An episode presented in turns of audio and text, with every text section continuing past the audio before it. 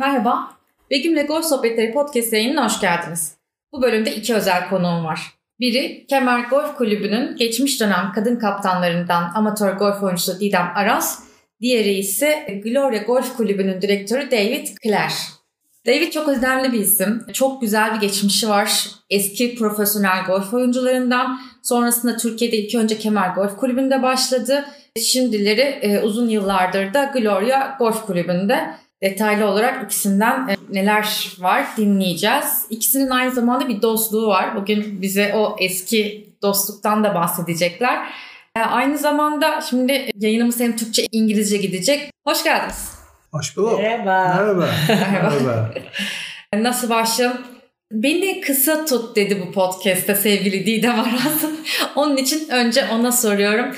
Didem Aras önce bize kendinden çok kısaca bahseder misin? Tabii memnuniyetle. Kısa tutmakla zorundasın çünkü karşımızda bir tane golf devi var. Hakikaten hayatımda tanımaktan memnuniyet duyduğum, dostum, arkadaşım diyebileceğim çok çok özel bir isim. Özellikle Türkiye golfü için. Ben seninle daha önce yaptığımızda da söylemiştim. 56 yaşındayım. Yaklaşık 22 sene olmuş golf oynuyorum. David'in çok katkısı var golfümde. Yani Kemer'de ilk kulübe girdiğimde ilk merhaba dediğim insanlardan bir tanesi. Handikapımı veren insan, kurallarla ve golfün ne olup ne olmadığıyla ilgili çok şey beraber hem öğrendiğim hem tecrübe ettiğimiz biri. Golf e, çok severek yaptığım bir spor, bir hayat biçimi diye özetleyebilirim. Son yıllarda eskisi kadar vakit ayıramıyorum bir sürü şarttan işte İstanbul'da olmamak vesaire. Ama hala çok severek, çok keyif alarak yaptığım bir spor. Ve yapabildiğim için kendimi çok şanslı saydığım bir spor. Ve bunda da en büyük katkılardan biri hala hala en ufak bir şeyimi gelip danıştım. David'in inanılmaz bir etkisi ve şey var benim üstümde. Ve bunu ben çok üstüne basarak söyleyeceğim. Bir tek benim üstümde de değil. Yani Türkiye'de bugün golfün geldiği yerde büyük emekleri var. Bugün oynanan bir sürü turnuvanın ilk adımlarını atmakta çok büyük emekleri var. Türkiye'de bugün hoca dediğimiz bir sürü gencin veya şu anda artık hepsi orta yaşlı oldu maalesef kendi yaşımızdan da çıktığı gibi. Onlarda çok emeği var. Yani Türkiye golfü için çok çok önemli bir insan. Ben size konuşmalarda gerektiği yerde yardım ederim ama esas konu David. David Bey. Hello, Evet. How are you? Good, thank you.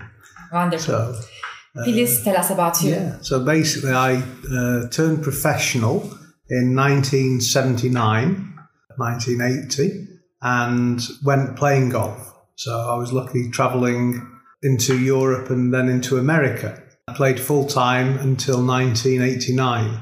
So played on the European tour in many events, and then in 1989 I finished through uh, an injury and went to be a head professional at a golf course in uh, in England called Portal, where I stayed there until 1998 when I went to Istanbul. The reason I went to Istanbul in 1997, I played in the very first Beko Pro Am, and uh, I met Esat Edin, the then owner of Kemmer. Played with, played or met him, played with him, and then six months after that, the job at Kemmer Country came up. John Nolan, who was the golf director there, was leaving, so uh, I ended up coming to Istanbul. Prior to that, while I was playing, I spent three winters working in Barbados at Sandy Lane Golf Club, and that was in the mid 80s. And then in the early 80s, I lived in Portugal in Villamora for two years. I was based there while I was playing. And then I had eight great years at Kemmer.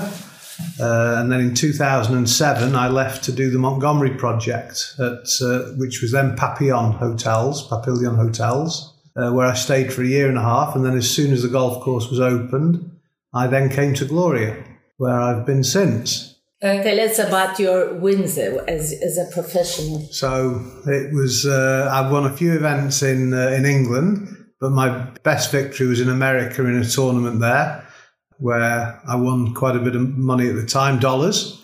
so came back to England, bought an expensive sports car, didn't pay the tax. And six months later, I was in trouble with the English law for not paying the tax. So I had to sell the car and avoid going to jail. So, but no, I played, uh, I was lucky playing all over the place with a good friend of mine, Chubby Chandler, who, who now has the big sports management company. And probably the highlight of that was in 2011 when we started working on the Turkish Airlines World Golf Cup, which we put together and ultimately with Ahmet Ayolu bringing then Tiger Woods to Turkey. Which was a, a great achievement. 79-80 senesinde profesyonel olmuş. Ondan sonraki 10 sene boyunca bir sürü turnuvalarda oynamış ve bir e, sakatlanma yüzünden golfte profesyonel olarak oynamayı e, bırakmak zorunda kalmış. Bu arada bir sürü başarılarının yanında da en büyüğü Amerika'da kazandığı ödülü gayet yüklü bir dolar parası olan ödülle İngiltere'ye dönüp çok pahalı bir sport araba alıp sonra vergisini ödemediği için hükümetle başı derde girip hapse girmemek için de arabayı satıp hükümete borcunu öde ödemek zorunda kalmış bu şeyin sonunda.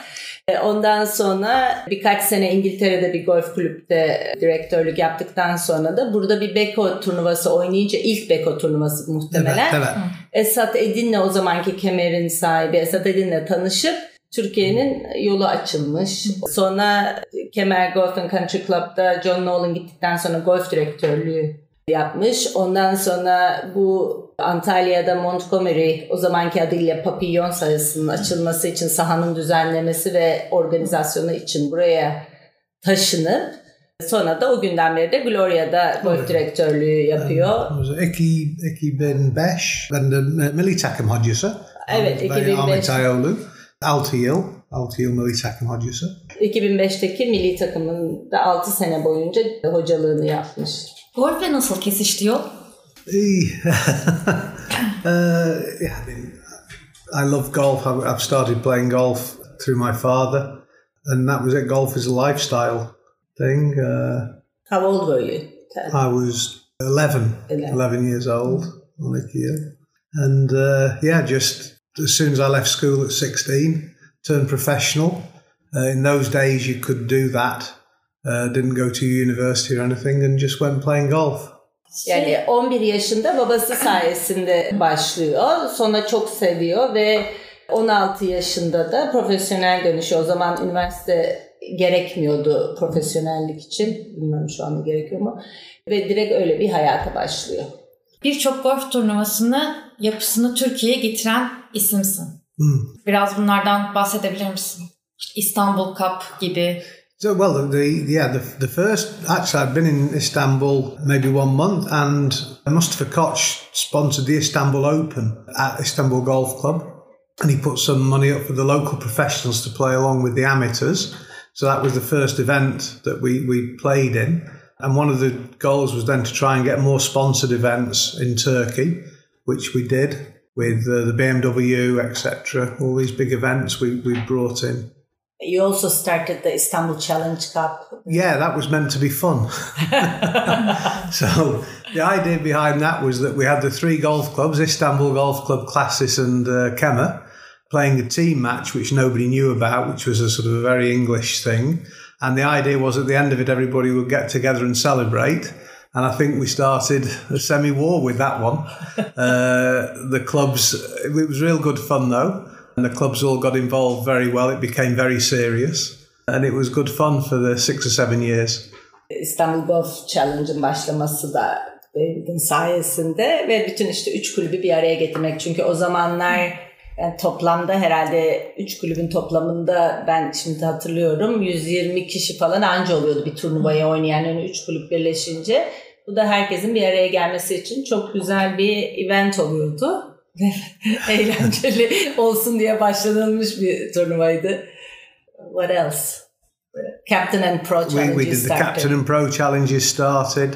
And then we started bringing the sponsored events in. One of the best ones we did was the VACO tournament, yeah. where all the caddies wore white bibs, the same as at the Masters. It was the first real big tournament with a big party afterwards that everybody, you know, anybody had seen there. And then since then, of course, it's grown very much with the, all the sponsored events yeah. that are going on now.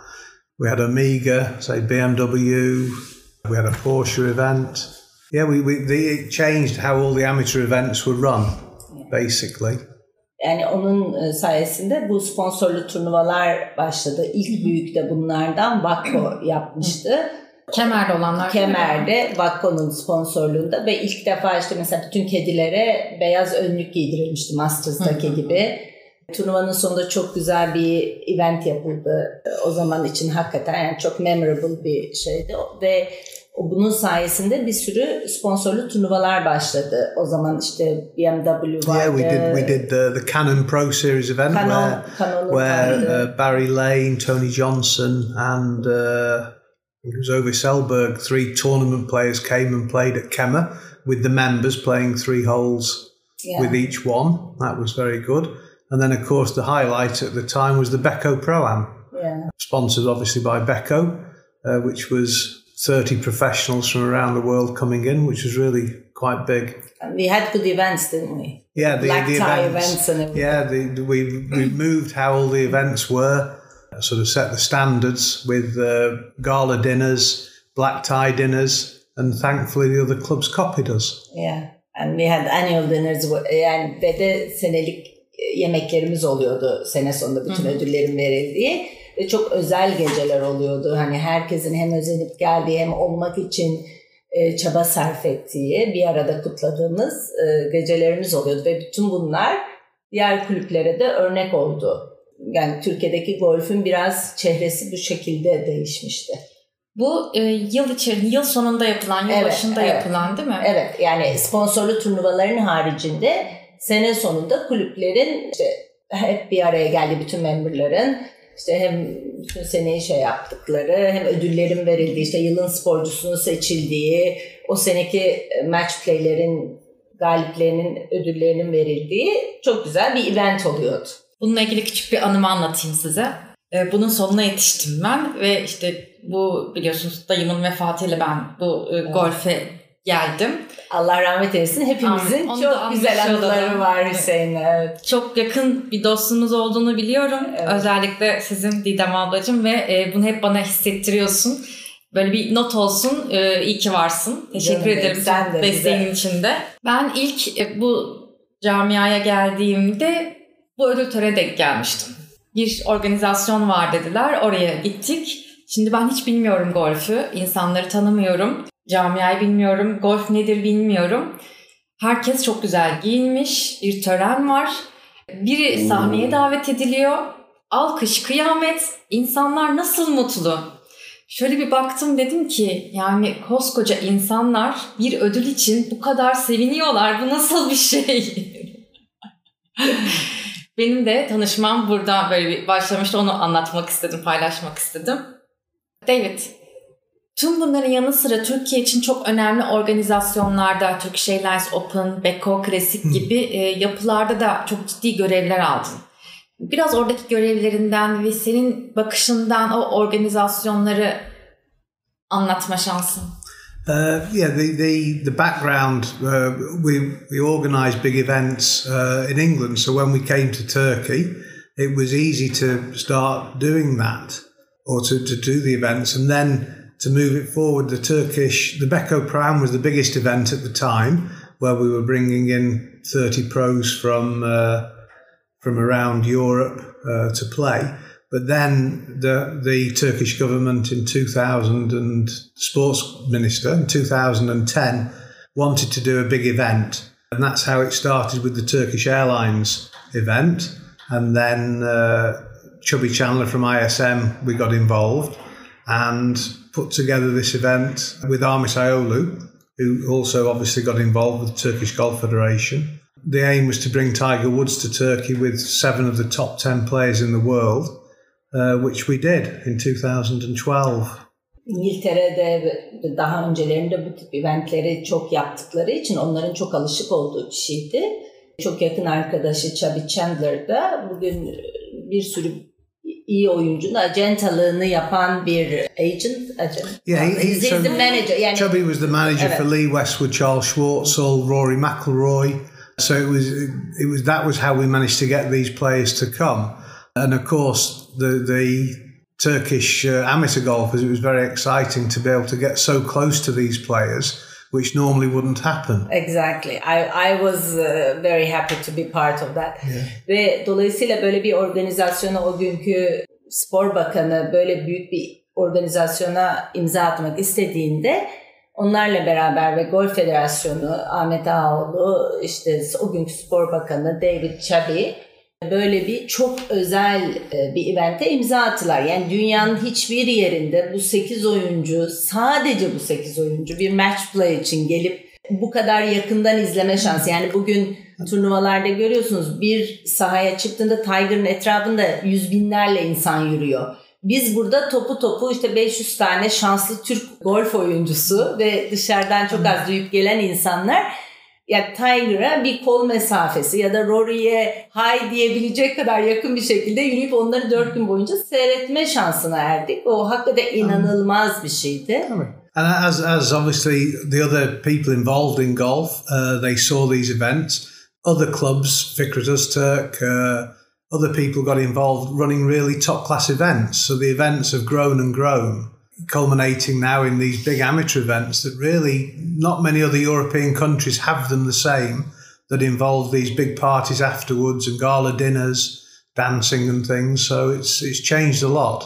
Evet. Evet bu sayede de Türk golfü de çehresi de değişti ve bunu görünce daha çok yatırımlar geldi. Fikret Öztürk'ün yaptığı gibi turnuvalar gün geçtikçe daha profesyonelleşti ve daha iyileşti ve hani Avrupa'da bu şekilde bu standartlarda yapabilen çok ülke yok bu bu kadar özel turnuvaları.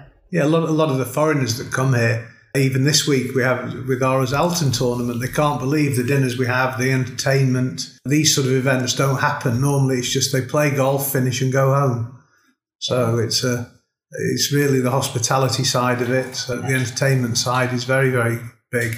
Ee, özellikle böyle mesela bu hafta burada olduğumuz Özaltın turnuvası gibi büyük turnuvalarda gelen yabancı misafirler inanamıyorlar. Yani gördükleri servise, yemeklerin kalitesine, eğlenceye bir arada olmaya ve bunlar tabii Türk e, misafirperverliğinin de bir kanıtı oluyor. Onlara hani çok da güzel bir tanıtım oluyor ve çok keyifli geçiyor e, katılanımcılar arasından da. Değil mi? Evet. Şunu merak ediyorum. Türkiye golfünü nasıl değerlendirirsin? It's interesting that in 2004-5 we started with the juniors from classes that Armit uh, had put together, and unbelievably in 2006 we won the European boys second division, which was a huge thing considering we only had six players. And then the following year we came second in the Mediterranean Games, just losing to Spain by one shot. Spain had three tournament players playing Pablo Larrazabal, uh, Nacho Vera, and Ganando Finales. All these guys are on tour now. And unfortunately, our players, we didn't sort of kick on really. There's more amateur golfers playing now, and the Federation are doing a lot to try and get the juniors playing.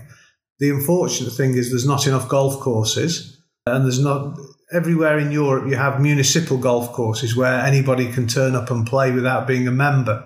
So that's the one thing we don't have in Turkey.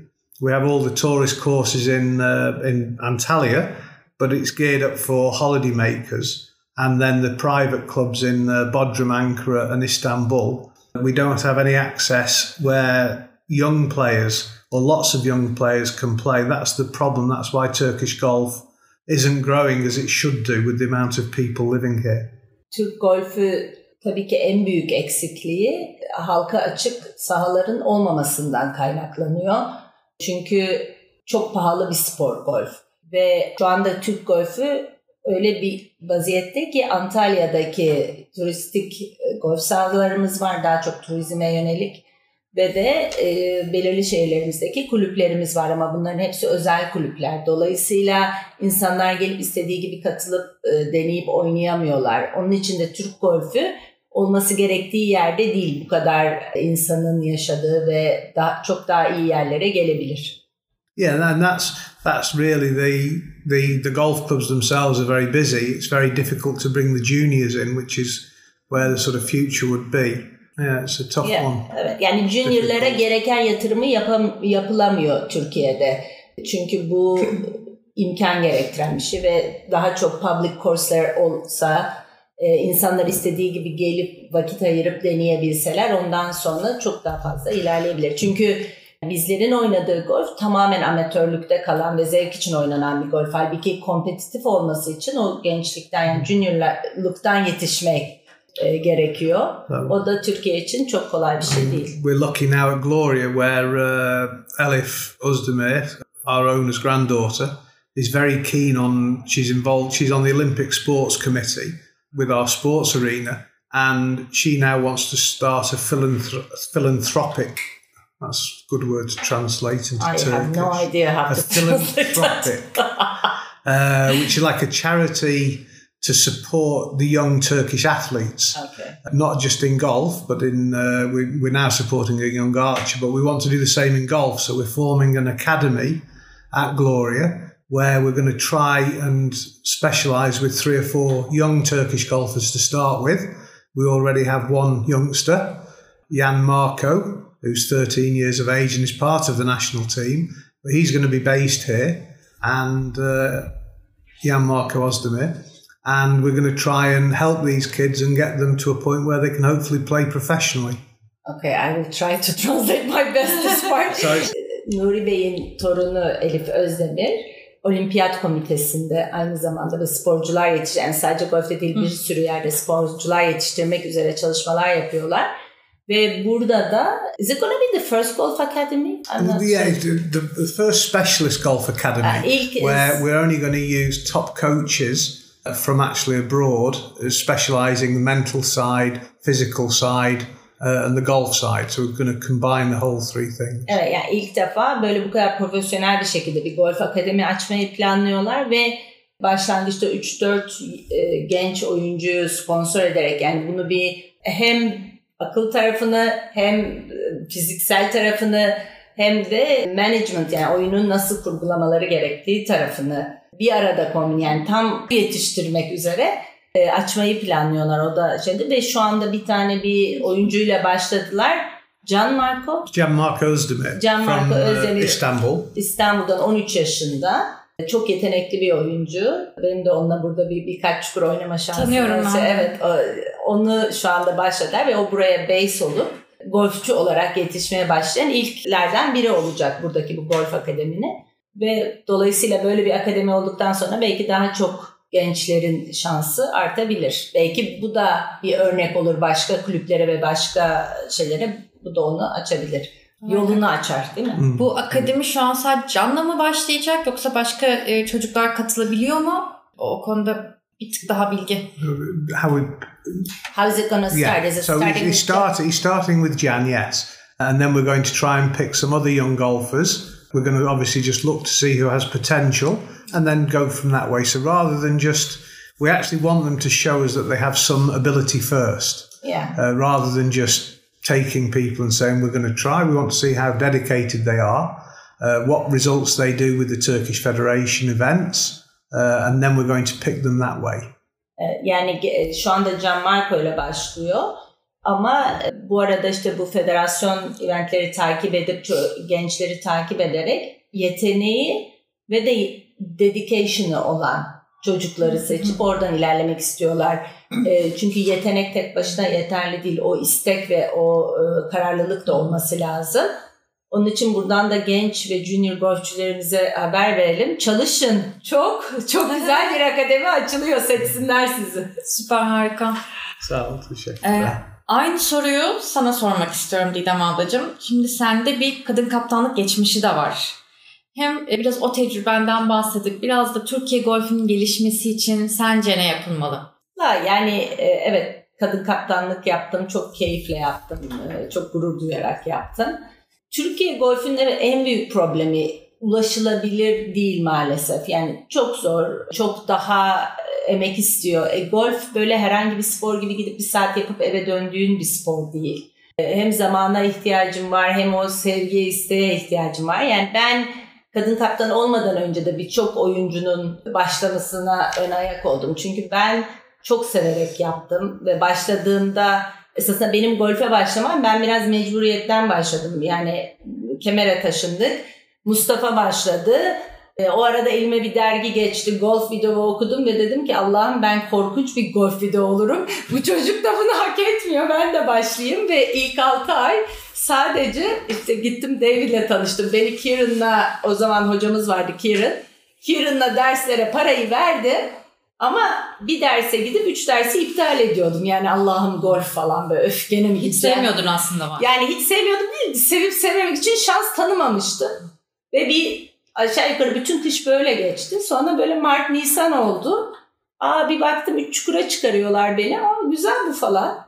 Sonra e, iyice artık bahar ve yazda e, bir de tabii kemerde oturmanın çok büyük bir avantajı vardı. Ben işe gitmeden önce o zamanki kedim Bülent Karataş'la beraber sabah altı buçukta bizim evin önünde buluşup işte o günkü duruma göre 3 çukur, 6 çukur, 9 çukur ne hakkı varsa oynayayım. İşte işten döner dönmez range'e gidip öyle başladım ve o sene Eylül ayında da handikapımı aldım. Mr. David Clare'le çıktık. O zaman böyle patır kütür vermiyorlardı handikapları. Hani hem oynayabileceğini kanıtlaman gerekiyordu hem kuralları bildiğini kanıtlaman gerekiyordu. Yani sahada e, top buraya giderse ne yaparsın diye sorup e, şey yaptılar. Yani kural bilmek çok çok önemli golfte. Dolayısıyla öyle aldıktan sonra da birkaç sene deliler gibi oynadım. Yani sabah öyle akşam hafta sonu hafta içi iş çıkışı falan. Sonra tabii sakinledik. E, şimdi çok keyifli oynuyorum. İşte onu diyeceğim yani Türk golfünün en büyük şeyi e, yani ulaşımı çok zor golfe. E, hem maddi hem manevi olarak yani hem zaman ayırman lazım hem parasal şey ayırman lazım hem gidip orada practice yapman lazım falan ve insanlar bir de ben keşfettiğim çok e, golfün ne olduğunu bilemiyorlar. Yani golf herkesin aklında işte yaşlı sporu, işte yaşlanınca başlarım falan ki biliyoruz ki hiç öyle bir şey değil. Yani acayip bir physical condition istiyor. Doğru yani bu işi hakkını vererek yapmak istiyorsanız e, müthiş bir beyin planlaması istiyor. Yani bir satranç kafasıyla oynarsanız o gün iyi oynarsınız. Ve ben zaten başlamak isteyen arkadaşlarıma ya da hani böyle görürsün ve ya bu golfe başlasa ne kadar iyi olur dediğim arkadaşlarıma hep şunu diyorum. Gelin bizle bir hafta sonu 9 çukur 18 çukur yürüyün. Yani bu oyunu oynamaya başladığın zaman ne olacak? Çünkü range'e gidip 3-5 top atıp 2 ders almakla anlaşılmıyor bu. Çünkü gidip başlıyor yani çok emek isteyen bir şey. Ama sonuçta vardığın nokta seni mutlu edeceğine inanırsan ya 18 çukur oynanırken o doğada olmanın, o topraklanmanın şeyini görürsen ve eğer o senin hoşuna gidiyorsa o zaman zaten gereken e, emeği de veriyorsun, zamanı da veriyorsun. Başka hiçbir şeyi gözün görmüyor. Yani bu herhalde sporlar içinde çok spor yapmadım ben gerçi herkes öyle diyor ama hiç şey değil. Herhalde en e, adiktif olanı golftür diye düşünüyorum. Çünkü çok çok çok kötü oynayıp inanılmaz bir vuruş yapıp onun motivasyonuyla ertesi gün tekrar gidiyorsun, tekrar gidiyorsun. Aynı sahada oynuyorsun senelerce. Yani mesela kemer yani 22 senedir oynuyorum. Hala da gitmediğim köşesi olduğunu keşfediyorum. Yani bir gün öyle abuk subuk bir vuruş yapıyorum ki Allah'ım ben bu ağacın altına hiç gelmemişim. hani aynı sahada oynamak da e, çok e, değişik olabiliyor çoğu zaman. Bir de tabii seyahati çok çok keyifli. İstediğin dünyanın her yerine gittiğinde bir ortak lisanın var. Yani İngilizce, Japonca, Almanca da konuşmasan handikapın kaç. Sahaya çıkalım mı dediğin zaman bitiyor yani. Hakikaten dünyanın her yerinde keyifli ortak nokta bulabildiğim bir spor. Ben çok seve yani çok zor başladım ama çok severek e, devam ettim. Şimdi de tam bir keyif oyuncusu oldum yani artık güzel zamanda, güzel havada keyif aldığım insanlarla oynamayı seviyorum. Harika. David sen çok sessiz kaldın orada. Evet. Sana dönüyoruz. Türkiye dışında başka ülkelerde görev aldın diye biliyorum. Nerelerde neler yaptın bize biraz bahsedebilir misin? Where else did you work aside from oh, Turkey? Sorry. And other countries? Pardon, yeah. Uh, Portugal. Portugal for two years I was based there. Barbados uh, over three winters. And that was it because I was playing so much, uh, playing full time for 15, 16 years.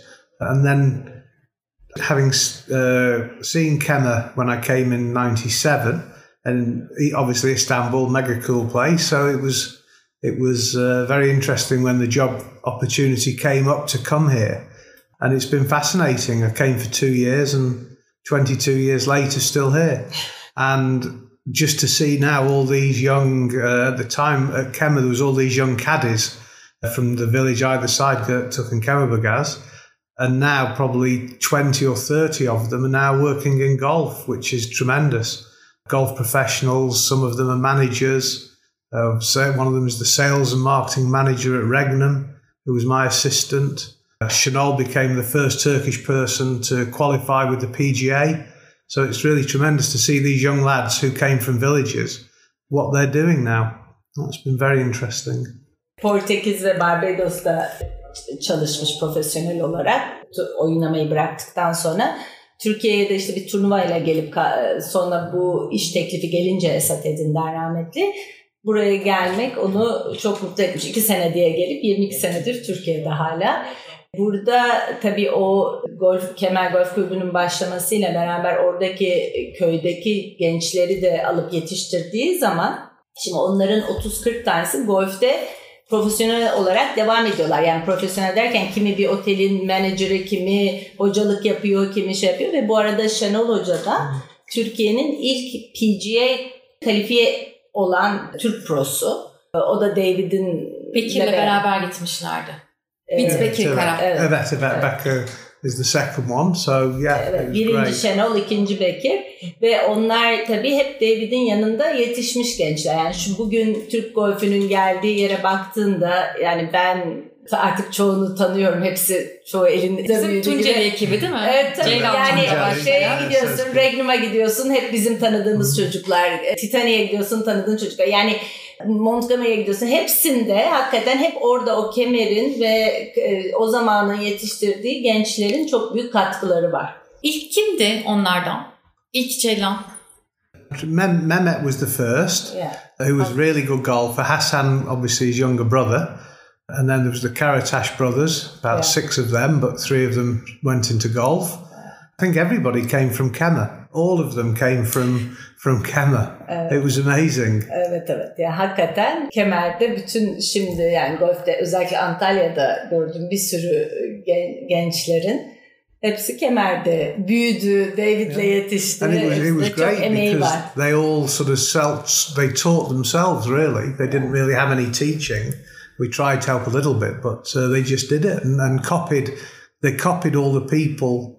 Golf's a great sport for mimicking people and even now the young Turkish players, they all they all have the same mannerisms because whoever is the oldest one, they all copy them.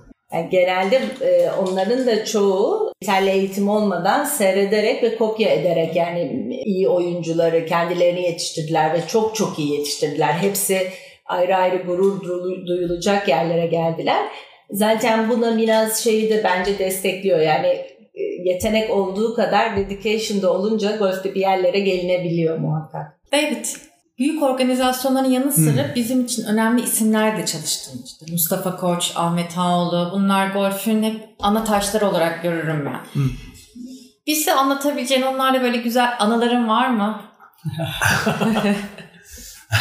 Memorials. The, the actually the very first person I played with in Turkey was Ahmet Ağoğlu. In the Beko Pro Am, who had a, who was a beginner, had all this very expensive gear, and was a totally different character. And when I first came to Kemmer, then I'm, i was lucky enough to meet uh, Mustafa, and we, we became very good friends.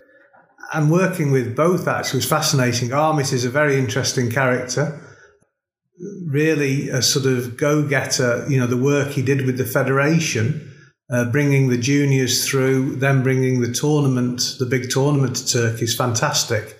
And then Mustafa was a, a, fantastic supporter for Turkish golf. Whenever there was a problem, he would help.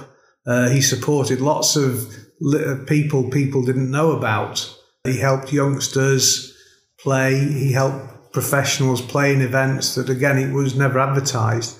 The two of them were two different characters, but both very important for Turkish golf.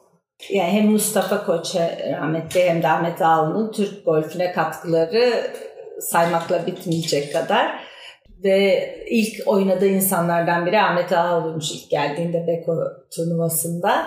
Mustafa ile de çok yakın arkadaşlığı olmuş ve e, hakikaten beraber çok güzel işlere imza attılar. Yani tek tek tercüme etmiyorum tekrar olmasın diye ama e, bir de benim David, I remember that we, we, you also started the Turkish Hellenic Cup. Oh yes, yeah, with with uh, ya, Türk Yunan dostluğu turnuvamız vardı. O da yes, uh, very lively character. Yeah, Otto, Hans Otto Nagel. So originally that started out uh, six Greek people came to Kemmer to play this Turkish Greek tournament, so-called Friendship Cup, and it grew to 120 people. One year we'd play in Istanbul or in Antalya, the following year in Turkey. Uh, and it was great because in the evenings, all the Turks sat on one side of the room and the Greeks sat on the other. and so called friends, you know, it, it, worked. It was really good. A lot of people we made a lot of friends. Lot yeah, a lot of people made a lot of friends. And it was, a, and Mustafa supported it with Otto. And everybody played in it. It was really good fun. Evet. Yani bu zaten bizden dinleyenler de bilir hakikaten bu Türk-Yunan dostluk turnuvası çok çok keyifli oluyordu. Bir sene Türkiye'de ya Antalya İstanbul'da oynanıyordu. Bir senede e, Yunanistan'ın değişik şeylerini işte Atina'da oynadık, Korfu'da oynadık, e, Korfu, Kalamata'da oynadık. Kalamata. Ve burada kurduğumuz arkadaşlıklar hakikaten hala devam ediyor. O çok güzel bir şeydi. O işte maalesef artık hem bütçesel hem durumlardan dolayı hala artık yapılamıyor ama belki gene başlarız yani çok keyifli çünkü. Yeah, there's a lot of, lot of good memories over the years there. It's good fun. Peki Didem ablacığım sana döneceğim. Gene. Ben çok konuşuyorum. 20 yıl, 20 yıldır golf oynuyorsun. Evet. Bizimle paylaşmak isteyeceğin mutlaka güzel bir anın vardır. Hatta bir iki anın vardır. Valla Ay, tabii çok Mesela çok dün, dün bir şeyler anlatıyordum böyle. evet unutulmayan patalar falan var. Ya, ya anılarımız çok hakikaten çok keyifli seyahatler yaptık. Çok güzel dostluklar kurduk. Dediğim gibi unutamadığımız patalar var. Yani maçı kaybettik derken green'in bir tarafından öbür tarafına atıp maçı devam ettirip ertesi gün kazanmışlığımız var Banu ile beraber. Ya o kadar güzel ki yani ben çok keyifle yaşadım. En güzeli de galiba seyahatlerde. Çünkü seyahatlerde daha yakınlaşıyorsun. Rahmetli Duncan'ın ayarladığı bir St. Andrews seyahatimiz vardı. Orada çok keyifli oynadık. Sayesinde golf kulübe girdik. Kadınları almıyorlar. Ve hala almıyorlar değil mi? Ben bilmiyorum. Do they still invite? Uh, do they the ladies can they go in St Andrews? Just still now. Just, just, just started. Yeni yes, yeah. yeah. Biz sadece izin alıp özel gezebiliyorduk. O da Duncan üye olduğu için oraya e, şey yapabiliyorduk. E, çok güzel uzak doğu seyahatleri yaptık. Yani bunların her biri başlı başına bir anı. Hani buradan da Duncan'ı hakikaten anmak isterim. Çünkü onun da Türk golfüne o İngilizliğiyle getirdiği hem İskoç smokinleriyle getirdiği renk ve hava hmm. hakikaten tartışılmaz. Mekan ee, cennet olsun. Evet hakikaten. Çok insanları andık bugün. Hepsine inşallah.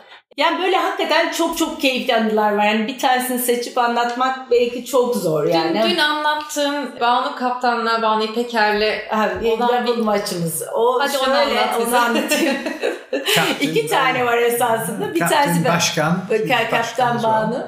E, iki tane var. Bir tanesi o zamanlar gene David'in başlattığı Ladies Against Men turnuvalarımız vardı Kemer'de. ben de Banu iyi golfçu. Ben de yeni başlamışım. 36 handikap veriliyordu o zaman. Hani o kadar yeniyim ki bir sürü mesela ağacın altına girince hani nasıl vurayım nasıl çıkayım çok daha bilmiyorum kedilere soruyorum. Fakat inanılmaz bir oyun oynuyorum. Ve karşımızda da gene eski golfçilerin tanıyacağı Charles Hunt'la James Hanefin var. İkisi de single oyuncu. Çok keyifli oyuncular. Ve artık maçta öyle bir hale geldi ki bizim şimdiki 15. çukur par 3'te Charles attı birine ben attım sağdaki bunker'a falan. Bana artık bir kaç stroke veriyorsa adamcağız. Ve oradan ben bunker'dan direkt deliyen birdie yaptım. Ve Charles artık sopaları falan diyor ki holy moly yapsam çukuru kaybediyorum. Ne yapabilirim yani. O gün ya inanılmaz bir oyun oynamıştım hakikaten. Öyle her şeyin denk geldi. Yani golfün bence en keyifli anlarından bir tanesi. Hani orada kedilerden biri diyordu ki Didem abla boş ver. Bugün çantayla da vursan gider. Yani o, o gün öyle bir gündü. bir tanesi de gene böyle kulüp şampiyonası o double maçlarda. Gene Banu'ylayız 18. çukura ama şimdiki 3. çukur diye düşünün. Bir down geldik akşamüstü. Artık el sıkışacağız yani. Benim de stroke'um var ama o green'in to- şey delik bir başında benim top öbür başında iki break bir tane yokuş inmem lazım. Ya Banu artık hani neredeyse tebrik etmeye gidiyor e, rakiplerimizi. Biz de benim kedi o zaman Bülent'le beraber ölçtük biçtik hani ben nasıl atacaksam onu. Ve attım ben artık böyle yani döndüm yürüyorum. Diye o hani bütün golfçülerin bildiği o inanılmaz ses. Tık o top o deliğe girdi. Ve herkes şok. En büyük şok bende ve biz devam ettik birinci çukura. Hava karardı. Biri eşit geçtik hava karardı. Ertesi güne kaldı. İkinci çukur yani şimdiki beşinci çukur. Ma- buluş, ikide buluşacağız. Hem Banu hem ben çalışıyoruz. Banu son dakika geldi. Artık rakiplerimiz bayağı sinirlenmiş falan. Dedi ki iki top atayım. Bir driver bir dokuz demir attı. Biz buggy ile koştur koştur gidiyoruz. Bütün bir kulüp de neredeyse arkamızdan geliyor. Herkes heyecanla bekliyor final maçı. Gittik ben çok kötü bir drive attım. Banu bir drive şahane. O ötekiler böyle kenarlarda güzel vurmuşlar. Ondan sonra onlar green attı. Banu 9 demir bayraklı bir tek pata bördü. Biz aldık çantamızı döndük. şey, herkes öyle şey vaziyette. O, o çok keyifli bir anıydı yani. Ama bunun detayı o e, final günü sabahtan rakip iki rakip arkadaş geliyor. Onlar evet bayağı çalışmışlar. o Çalışıyorlar. Biz geç kaldık diye bizi telefonla falan şey yaptılar ama e, golf böyle bir şey. Golfün cilvesi diyelim. Şey kim demiş David, you know somebody says 80% mental, 10% physical, 10% luck yani. O %10 şansın da olmak zorunda yani. Öyle keyifli. Buradan dönüyorum. Golf nedir ne değildir? Oh, uh, What is golf? Yeah, uh, lifestyle. it's a it's a very very interesting uh, to try and describe it to people that can't uh, that haven't played. Once you start with it, as Dina was saying, you, you get uh, wrapped up in it. It is a lifestyle that uh, everything starts revolving around it. It's quite interesting. Socially, it covers all sorts mental side of it. You're playing, trying to improve against yourself, obviously to beat other people. Uh, have fun trying to do it. The social side, mixing with people. I think in English, it's it's a very good saying that you, you, you get to know somebody best when seeing them on a golf course. What sort of character they are, how they react when they hit bad shots, uh, how they behave when they lose. You, you see all sorts of angles. How they behave behave when they win. Uh, it's very interesting sport. It's a unique sport like that. There's no other sport like it in the world where anybody can play with anybody. So a high handicapper can play with Tiger Woods because of the handicap system and still have a game. It's not possible in any other sport. Uh, in tennis, if somebody's better, they'll win no matter what start you give. So it, it is it is a unique sport. Golf yani bu- bunun üstüne pek diyecek bir şey kalmadı ama bence ne bileyim tatlı bir aşk hikayesi herhalde. Hani kavga da etsen o topla ertesi gün gene büyük aşkla devam ediyorsun. Hakikaten insanı çok dinlendiren bir spor. Yani kendinle verdiğin savaşa rağmen seni challenge eden bir şey. Yani kendinle oynadığın bir spor esasında. Yani mesele çünkü çıkıp orada bir kupa almak ya da almamak değil. Yani golfün özü karışmaması lazım. Yani kendine karşı oynadığın. Çünkü aldığın kupaları unutuyorsun, herkes unutuyor. Birincilik çok çok önemli bir şey değil. Golfün özü etik. Kendinle olduğun şey bir olaya nasıl... Yani bana hayata bakmayı çok güzel öğretti golf. Çok kötü bir vuruşun arkasına işte birdie yapabiliyorsun. Her şeyin nasıl güzel değişebileceğini. Ve kendinle esasında hep her seferinde kendini bir e, yenmeye çalıştığın bir spor. Çünkü sonuçta sen handikapını oynamaya çalışıyorsun. O sana bir şey getiriyor ya da getirmiyor. O ikincil bir şey. O da bonus oluyor. Tabii ki kupa almak çok büyük bir keyif ve çok büyük bir zevk. Ama o bence ikincil. Yani sen kendini beat edip o gün oynamak istediğin gibi oynadığın zaman çok büyük keyif alıyorsun. Çok teşekkür ederim. Benim sorularım bu kadar. Ben teşekkürler. Ama senden bir ricam var David. Ben seni her dinlediğimde şu ses tonun bana sanki bir turnuva izliyormuşum edası veriyor. Ladies and gentlemen, Ladies and gentlemen. big time. Hadi. Yeah. Ladies, Ladies and gentlemen, big time. Yeah. Thank you for joining thank us. you. Yes, thank you. Çok teşekkürler. Teşekkürler. Benim e, dediğim gibi sorularım bu kadar. Benim atladığım, söylemek istediğiniz bir şey varsa seve seve. Ee, şöyle diyebilirim. Ben David bizim hayatımızda çok çok önemli bir insan. Ee, 22 senedir tanıyoruz. Oğlu bizim elimize doğdu. Yani arkadaştan öte işte dost, kardeşlik yaşadık. Böyle hala e, bunları paylaşıyor olmak çok keyifli. E, zaten şu demin söylediğini bütün eski golfçüler çok çok iyidir. Herhangi bir turnuvanın bitiş sesidir. Bizim eskiler için çok kıymetlidir. Ve David bizim için always big time. Everything's big time. All big time. Thank you so much. No, thank you.